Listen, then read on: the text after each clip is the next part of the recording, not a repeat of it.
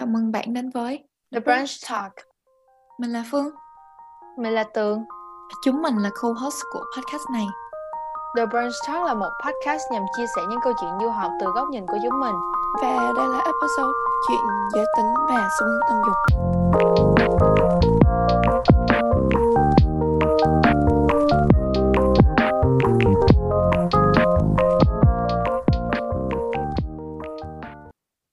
Mỗi lần khi mà mình về nhà thì mình luôn tránh nói về cái chuyện mình học trường nữ sinh. Tại vì cứ mỗi lần như vậy thì mình nhận được rất là nhiều cái câu nói như là học trường nữ sinh thì chắc mấy bọn nữ này yêu nhau cả. Hay là học trường nữ sinh thì nó làm mày yêu nữ đấy. Những cái câu này như mình nói, mình nghe nó rất là nhiều. Và bản thân mình thì mình không có nghĩ là nó đúng. Tại vì từ cái khi mà mình bắt đầu mình đi du học và mình qua đây, mình học thì mình thấy được cái ngôi trường mà nữ sinh hiện tại mình được học thì nó giúp cho mình có cái cơ hội để mà thể hiện bản thân mình và nói lên cái suy nghĩ của mình mà không có ai đánh giá. Nó thì thực ra là học ở trường nữ sinh thì không phải là nó thay đổi xu hướng tình dục đâu, mình nghĩ thế. Mà thật ra nó là một cái môi trường rất là an toàn để mà mọi người trong trường thực ra là có cái cơ hội để mà tìm hiểu rõ hơn về bản thân mình là hiểu rõ hơn về bản thân mình, mà khám phá bản thân mình. Khi mà thường thì những cái điều này ở ngoài xã hội thì nó không có cho phép mình làm như thế. Thì chính vì thế đó là những cái bạn trong trường của mình thì từ từ họ mới nhận ra được, um, xuống tình dục của mình. Um, tụi mình có một người bạn là gần như là phải bị gia đình bắt là phải bay về và phải ngừng học, uh, sau khi mà bạn ấy, uh, công khai với gia đình rằng mình là bisexual và bạn đã xém nữa phải ngừng đi du học, trong khi du học là cái ước mơ từ nhỏ của bạn đấy. Những câu chuyện trên thì thật sự là không chỉ có Việt Nam đâu mà cũng có từ những cái nước mà phát triển với có những cái suy nghĩ rất là thoáng như là Đức, Brazil hay Mỹ nữa. Bởi vậy cho nên thành ra tụi mình nghĩ ra là những cái chủ đề về um, giới tính và xu hướng tình dục là những chủ đề mà tụi mình cực kỳ quan tâm đến bởi vì những cái chủ đề này vẫn chưa có được xã hội chấp nhận và nhìn nhận đúng cách và ừ. bởi vậy cho nên tụi mình thông mong là sẽ thông qua cái podcast ngày hôm nay để chia sẻ những cái câu chuyện và những cái suy nghĩ của bọn mình về cái chủ đề này để mà giúp uh, đưa nó đến với lại nhiều người hơn và giúp mọi người có thể hiểu rõ về nó hơn. Ừ. Hello mọi người, là là tụi mình đây. Và hôm nay thì tụi mình đã quay lại với cái episode thứ hai trong cái series chuyện văn hóa ở Mỹ này. Thì như Tường đã nói hồi nãy thì đây là một cái chủ đề mà tụi mình phải gọi là cực kỳ quan tâm đến. Cũng như là mong muốn là những cái câu chuyện trong cái episode này thì nó sẽ có ích, ích đối với mọi người. Vậy thì để mà kể những cái câu chuyện này thì tụi mình sẽ nói qua một số những cái uh, thuật ngữ cũng như một số cái định nghĩa mà mình nghĩ rằng là mọi người nên biết để có thể hiểu những cái câu chuyện này một cái cách uh, toàn diện và uh, đúng cách hơn. Đầu tiên thì mình sẽ nói một chút xíu về những cái thuật ngữ liên quan tới giới tính. Thì giới tính ở đây là bao gồm giới tính sinh học, bản dạng giới và cách thể hiện giới. Giới tính sinh học hay tiếng Anh là biological gender là giới tính chỉ định khi một người sinh ra dựa trên những cái đặc điểm sinh học của người đó. Ví dụ như là khi mà một đứa bé mới sinh thì bác sĩ sẽ nhìn vào bộ phận sinh dục của em bé để mà quyết định giới tính sinh học của em bé. Thứ hai đó là bản dạng giới hay còn gọi là gender identity là cách mà một cá nhân uh, nhận thức về bản thân mình và muốn được người khác uh, công nhận về mặt giới tính của mình uh, và được thể hiện rõ qua nhất, đó là cách mà mọi người xưng hô với nhau. Và thứ ba đó là cách thể hiện giới. Và ở đây, cái này trong tiếng Anh được gọi là gender expression. Thì đây là cách để một người thể hiện bản dạng giới của mình với lại những cái người xung quanh. Có thể là thông qua như là cách ăn mặc nè, nói chuyện nè, hành xử đối với những người khác. Ừ.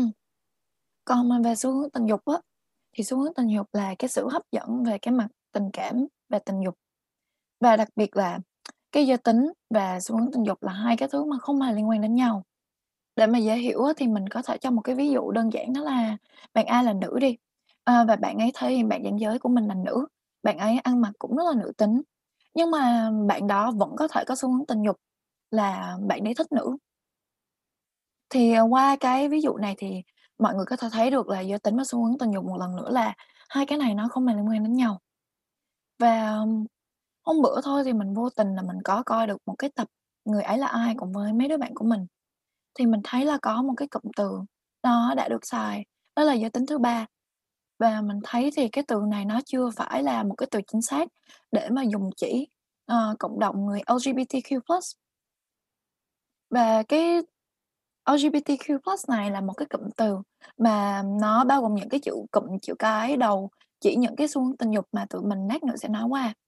Và vì sử dụng cái chữ cái cái cụm từ giới tính thứ ba này, nó như là đang gộp chung và nó sẽ làm mọi người bị lẫn lộn về giới tính và xu hướng tình dục. Thì, ờ, tiếp tới đây thì tụi mình sẽ đi qua một số cái thuật ngữ được dùng cho giới tính và xu hướng tình dục. Thì tụi mình có một lưu ý đó là đây là một số những cái thuật ngữ thông dụng nhất thôi, nhưng mà tuy nhiên thì đây không phải là tất cả. Nên là nếu các bạn mà mong muốn tìm hiểu về chủ đề này thì tụi mình rất là khuyến khích là mọi người sẽ tìm hiểu tự tìm hiểu thêm ha. Thì, ờ, về giới tính thì, ờm, có một số cái thuật ngữ như sau. Đầu tiên là cisgender, thì cái từ này được dùng để mà chỉ những người có bản dạng giới phù hợp với giới tính được chỉ định khi sinh. Thì một ví dụ đó là bạn A tự định nghĩa bản dạng giới của mình là nữ và cũng có giới tính sinh học cũng là nữ. Một cái thuật ngữ số 2 đó là transgender và đây là một thuật ngữ dùng để chỉ những người có bản dạng giới hoặc và những cái biểu hiện giới khác với những cái gì mà thường liên quan tới giới tính mà họ được chỉ định khi sinh ra. Ờ, ví dụ như là bạn B định nghĩa, à, bản dạng giới của mình là nam, ờ, nhưng mà có giới tính sinh học là nữ. Ờm, thứ ba là non-binary, thì đây là một thuật ngữ được sử dụng những dành để dùng để chỉ những người mà có bản dạng giới và có biểu hiện giới tính nằm ngoài phạm trù nam và nữ.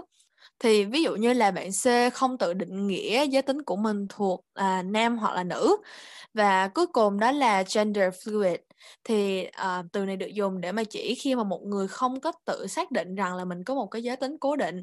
à, ví dụ ở đây là bạn D sẽ cảm thấy là bạn dạng giới của mình sẽ thay đổi tùy vào những cái thời điểm khác nhau trong cuộc sống của bạn ấy. Ừm. Ờm, và bây giờ thì mình sẽ nói về những cái thuật ngữ mà các bạn sẽ thường thấy trong xu hướng tình dục nha. Đầu tiên đó là lesbian, nó là khi mà người phụ nữ bị hấp dẫn về mặt tình cảm hoặc về tình dục đối với người phụ nữ khác. à, và cũng gần như tương tự vậy, gay thì là khi mà người đàn ông bị hấp dẫn về mặt tình cảm và hoặc và về tình dục đối với người đàn ông. um, còn bisexual đó là khi mà một người bị thu hút bởi những cái người cùng giới tính của họ, cũng như là những cái người khác giới tính về cái mặt là tình cảm và, um, tình dục. um, mình chỉ có thể cho một cái ví dụ đó là bạn E là một người phụ nữ mà có thể bị thu hút bởi cả nữ giới và nam giới luôn. Còn pansexual là khi mà một người bị thu hút về mặt tình dục và tình cảm đối với mọi người luôn, bất kể giới tính. Asexual là khi mà một người nào đó ít hoặc là người ta không có cảm giác hấp dẫn lắm về mặt tình dục, hoặc là người ta có cảm giác bị hấp dẫn nhưng người ta không cần cảm thấy là mình phải thể hiện cái sự hấp dẫn đó bằng tình dục. Bởi vậy nó là cái cụm từ mà nãy mình có nói LGBTQ+, nó là viết tắt của những cái từ như là lesbian, gay, bisexual, transgender, um, questioning và còn rất là nhiều hơn thế nữa. Và cuối cùng là mình cũng muốn nói đến một cái thuật ngữ mà mọi người rất là hay nghe đến đó là come out. Thì come out đó là một cái quá trình mà những cái người thuộc cộng đồng LGBTQ+ chấp nhận xu hướng tình dục hoặc là và bản dạng giới của mình và họ chia sẻ công khai với những người khác. Thì do một số cái sự khác biệt về văn hóa nhất định, thì có những thứ về những cái chủ đề giới tính và xu hướng tình dục rất là khó để tụi mình có thể giải thích trong một cái episode ngắn như thế này. Nên là tụi mình rất là mong là mọi người sẽ tự tìm hiểu thêm. Và, uh, một điều nữa đó là sẽ có những cái ví dụ trong cái tập này tụi mình đưa ra có thể là sẽ không có phù hợp với lại những cái bạn tự định nghĩa bản thân mình là non-binary hoặc là gender fluid. Thì tụi mình chỉ muốn nói đó là tụi mình có nhận thức được điều này và tụi mình rất là mong rằng là các bạn sẽ thông cảm. Thực ra thì mình thì thực ra thì qua cái chuyện này thì mình cũng có thấy được một cái nữa, đó là xu hướng tình dục và giới tính là những cái chuyện rất là bình thường và tự nhiên, nhưng mà thực sự là vẫn chưa được xã hội của Việt Nam mình đón nhận và công nhận nhiều. Vậy nên tụi mình tạo ra cái episode này bởi vì tụi mình mong muốn rằng sẽ đóng góp được một cái, ờ, sự thay đổi nhỏ gì đấy Ừm. đến với cộng đồng. Ừm. Tiếp theo cho những cái chuyện mà Tường mới nói hồi nãy á, là cũng chính vì những cái câu ơ, chuyện như là xu hướng tình dục hay là giới tính thì nó chưa có được đón nhận và công nhận rất là nhiều ở Việt Nam. Um, nó luôn có một cái sự kỳ vọng từ xã hội theo nói chung là một cái khuôn khổ nào đó. Và nhiều lúc thì chính bản thân mình thì cũng tự áp đặt lên cái khuôn khổ của xã hội đó. Và còn một ví dụ nữa là có rất là cái nhiều người trong cộng đồng LGBTQ+, um, nhìn nhận bản thân mình có thể là theo những cái cách rất là tiêu cực.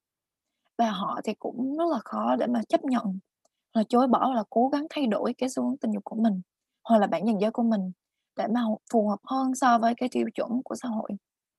Một ví dụ nữa là vì những cái tiêu chuẩn này vì những cái khuôn khổ mà xã hội đặt ra thì mọi người rất là bị hay hiểu lầm về nữ quyền và gắn liền cái hình ảnh nữ quyền với những cái người phụ nữ mà phải gọi là khá nổi nóng và ghét đàn ông, cùng với những cái cụm từ khá là tiêu cực khác nữa.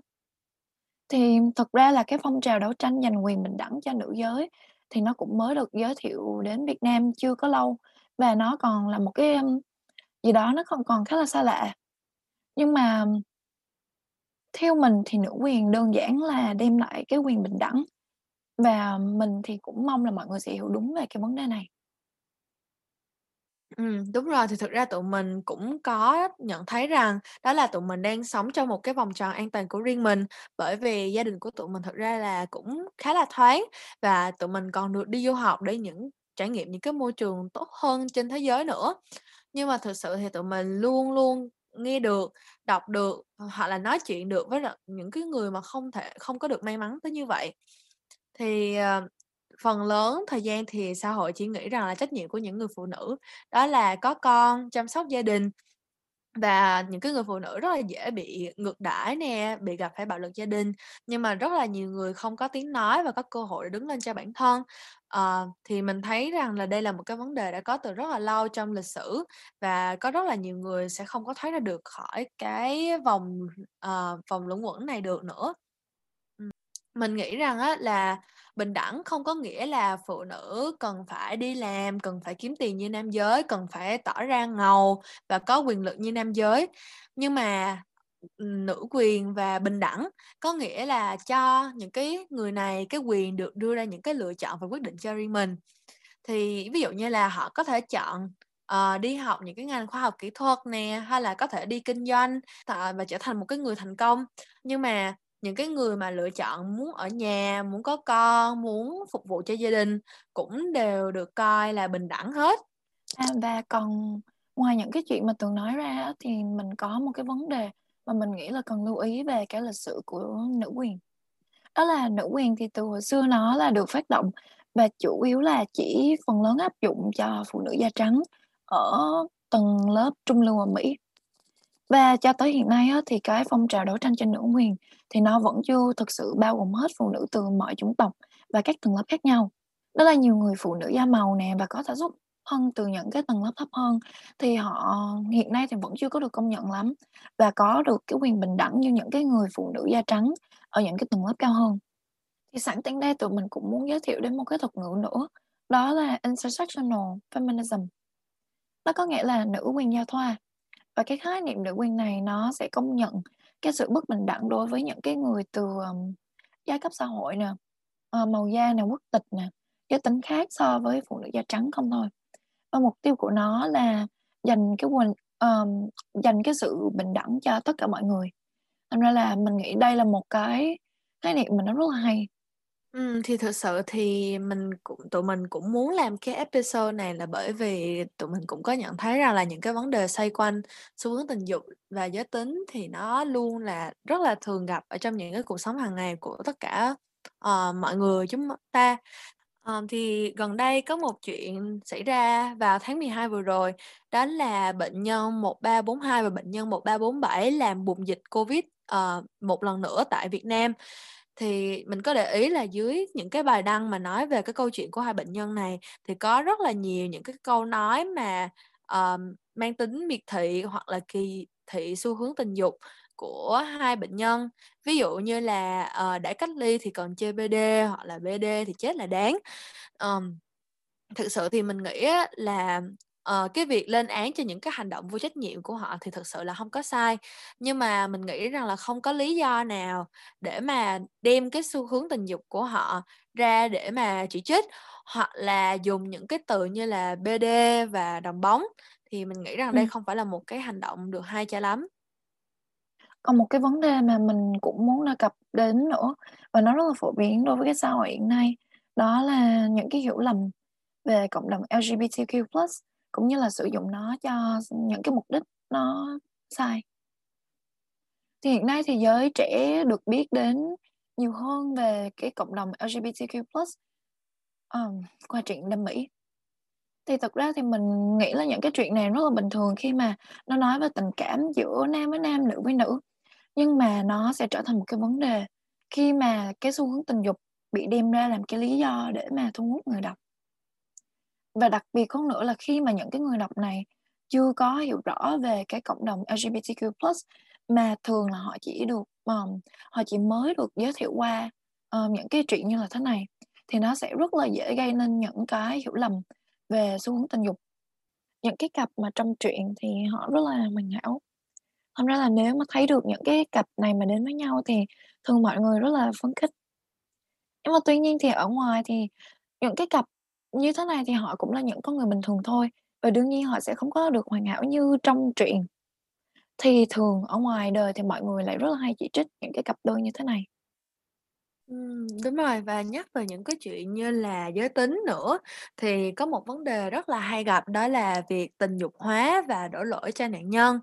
Thì khi mà mình lướt những cái mạng xã hội như là Facebook hoặc là Instagram thì, ờ, dưới những cái bài đăng mà um, kiểu, cơ thể của những cái người, uh, trên mạng xã hội thì sẽ rất có những cái rất là nhiều những cái comment như là, ờ, "Body ngon quá" hay là ba vòng số chuẩn ghê." Thì thực sự là nhiều người khi mà bình luận thì họ chỉ nghĩ đó là chỉ một cái việc vui và vô hại, hoặc là cũng có những người mà có thực sự có những cái ý đó. Nhưng mà, uh, mình nghĩ rằng là đây là một cái hình thức tình dục hóa một người. Mình cũng có để ý thấy rằng là những cái idol K-pop thì có rất là nhiều người bị tình dục hóa, nhưng mà, uh, phần lớn của những cái người mà, uh, xem và thần tượng họ cũng rất ít khi nào mà có thể nhận ra. um, về những những cái kỳ vọng xã hội đặt lên họ, uh, mong rằng họ sẽ có những cái nét ngây thơ, trẻ trung, nhưng mà đồng thời cũng bắt họ phải ăn mặc, uh, gợi cảm, hay là mặc những cái trang phục bị cắt lên rất là ngắn um, một câu chuyện khác nữa đó là có rất là nhiều trường hợp khi mà một người bị xâm hại tình dục thì những người đấy thông thường hay bị đổ lỗi là bởi vì do trang phục, uh, kiểu, không kín đáo, hoặc là do người đấy cố tình quyến rũ những cái người mà, um, cưỡng hiếp mình. Thì thực sự mình nghĩ ra là không có lý do gì để mà những cái chuyện như thế này lại nên xảy ra cả. Những cái hành động như thế này mặc dù là cũng không có quá lớn nhưng mà nó rất là gây tổn thương, uh, xúc phạm và thậm chí là tổn hại tinh thần lẫn thể chất của những cái người này nữa. Rất là mong rằng là những cái chuyện như thế này sẽ không có xảy ra trong tương lai nữa. Ừ. Và cũng về cái chủ đề mà hồi nãy Tường cũng mới có chia sẻ, thì mình cũng nhớ là có một cái triển lãm nó trưng bày những cái bộ đồ của những cái nạn nhân, uh, của xâm hại tình dục. Và trong cái triển lãm đó thì phần lớn những cái bộ đồ trong đó thì nó rất là kín đáo, và nó là những cái bộ đồ rất là bình thường mà mình nghĩ là mình cũng sẽ mặc thôi, hàng ngày. Thành ra mình mới nghĩ là đến lúc chúng ta thực sự là nên dừng lại cái chuyện đổ lỗi cho nạn nhân. Thay vì trách vì sao người đó cái hôm đó lại không ăn mặc kín đáo hơn? Vì sao hôm đó người đó lại mang cái váy đó? Vì sao lại mang cái quần đó? Vì sao, vì sao và vì sao? Vì sao chúng ta lại không hỏi ngược lại thủ phạm, vì sao họ lại làm chuyện đó?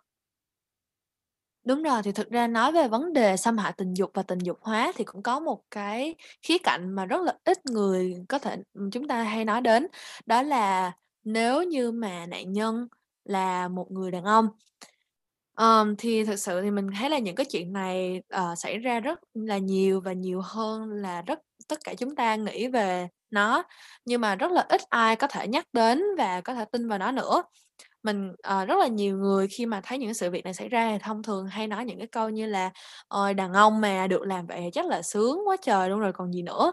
uh, thì chính những cái câu nói này mới chính là cái thứ mà, uh, giết chết, uh, cả tinh thần và cả thể chất của nạn nhân nữa. ừ. và cũng là để nói thêm vào cái chủ đề này, thì mình cũng nghe rất là nhiều câu chuyện, mình cũng nghe được rất là nhiều câu nói từ những cái người xung quanh, dùng để nói những cái bạn nam hoặc là những cái người nam giới xung quanh mình.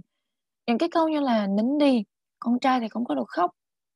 Ờ, "Đàn ông mạnh mẽ thì không bao giờ khóc cả." Ờ, đơn giản như là "Mày là nam mà, mày cần phải mạnh mẽ lên để mà còn bảo vệ, che chở cho con gái nữa chứ. đàn ông mà không giỏi là bỏ đi.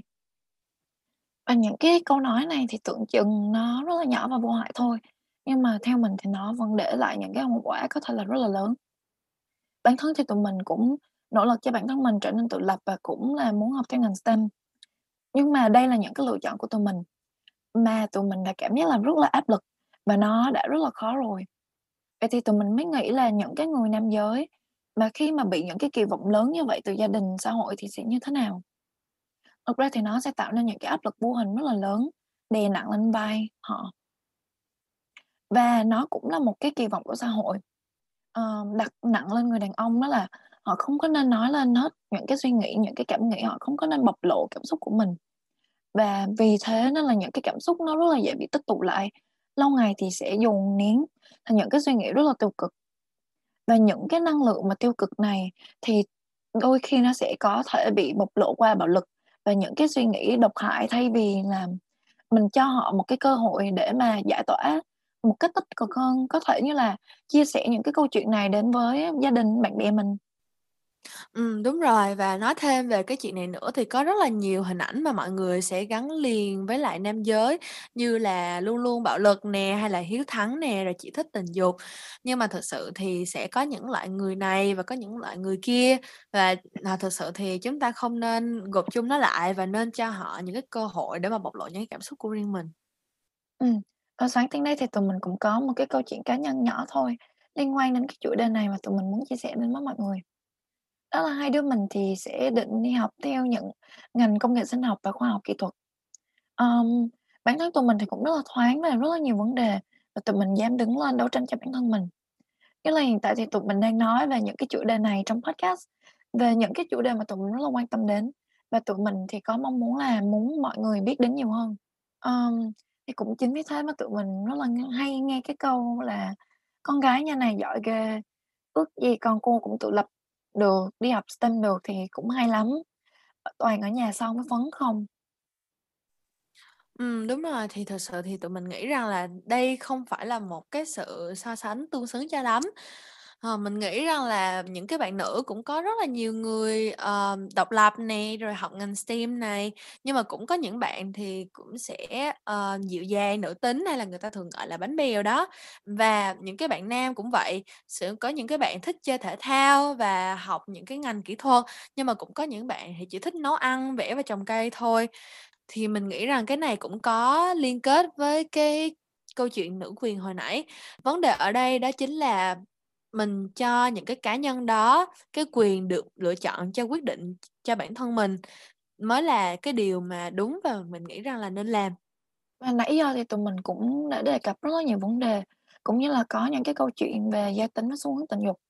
Thì bây giờ tụi mình muốn qua một cái đó là tụi mình muốn nói về cái lý do vì sao mà mọi người nên quan tâm về giới tính và xu hướng tình dục.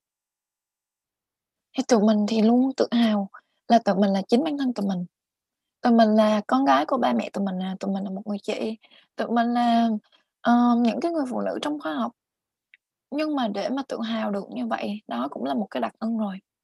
Tại vì gia đình nè, xã hội nè, những cái vòng tròn xung quanh tụi mình và bản thân của tụi mình thì đã có những cái cơ hội để mà tự hào được như thế và để thể hiện ra bên bên ngoài.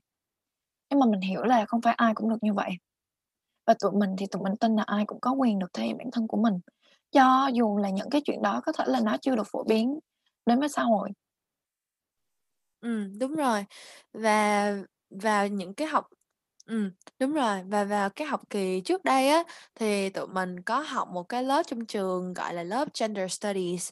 Thì cái lớp này là một cái lớp học về, kiểu, giống như là giới tính nè, xu hướng tình dục nè và vai trò của những cái, um, chủ đề này ở trong cuộc sống của tất cả chúng ta. Thì tụi mình rất là may mắn là tụi mình được học với một cái cô tiến sĩ, và cô này bản thân cũng là một người mẹ đơn thân và cô có ba đứa con gái, cho nên là cô cũng rất là hiểu rõ về những cái vấn đề này. à, trước khi mà cái khóa học kết thúc á, thì cô có nói một cái câu này mà, ờ, cả hai đứa mình đều thấy rất là hay. Đó là cô nói rằng là những cái vấn đề xoay quanh giới tính và xu hướng tình dục nó như là một cái dòng nước vậy, còn con người chúng ta chính là những cái con cá mà đang bơi trong đó. Bình thường thì rất là khó để những cái con cá này có thể nhận ra cái dòng nước xung quanh nó, nhưng mà một khi mà đã nhận ra rồi thì không thể nào mà không thấy được nữa, bởi vì, uh, nước ở khắp mọi nơi và những cái vấn đề này cũng ở khắp mọi nơi. ừ sau khi mà nghe về cái chuyện con cá với dòng nước thì mình mới nhận ra là có những cái điều trong cuộc sống mà nó đã có đó rồi mà mình chưa bao giờ mình nhận ra hết. Ờ, một ví dụ cho nó là trước khi mà mình có những cái cuộc trò chuyện ở Mỹ thì mình sẽ luôn nói ra cái danh từ xưng hô mà mình muốn người khác gọi mình. Ví dụ như của mình sẽ là she, her, hers, có nghĩa là cô ấy. Thì mình mới nhận ra là tiếng Việt mình thì cái danh từ xưng hô này nó cũng chưa có được đa dạng lắm và nó chưa có áp dụng được cho tất cả mọi người. Và đặc biệt là nó, không có áp dụng cho những người mà định nghĩa bản thân mình là non-binary, là gender fluid. Vậy thì đến với chuyện xu hướng tình dục, thì vì sao mình lại nên quan tâm về cái vấn đề này? Thực ra thì cái chuyện này nó ở quanh ta, chỉ có cái là bạn có nhận ra nó hay không mà thôi. Mình thì mình có câu chuyện là một người bạn của mình đã come out, là công khai xu hướng tình dục với gia đình, và chị đó thì đã bị đuổi ra khỏi nhà, hiện đang sống ở nhà với ông bà. Ờ, còn một cái nữa là chị đấy thì vừa mới đậu đại học, một trường đại học tư cũng khá là tốt gần đây, và ba mẹ chị ấy thì sau khi biết chuyện chị ấy, um, công khai xuống tình dục với mọi người thì đã từ chối đóng tiền học phí cho chị đấy. Và thường thì đại học ở đây mà đặc biệt là đại học tư thì nó rất là đắt, và chị đấy thì không thể nào mà đi học nếu mà không đóng được tiền học phí.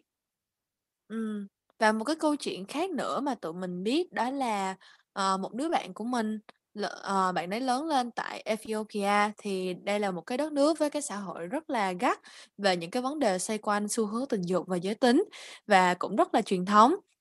À, và nên là ba mẹ bạn ấy cũng, ờ, cấm bạn ấy là không được yêu ai khác ngoài nam, và xã hội và cả gia đình của bạn ấy rất là khó khăn về chuyện, ờ, những cái vấn đề như thế này.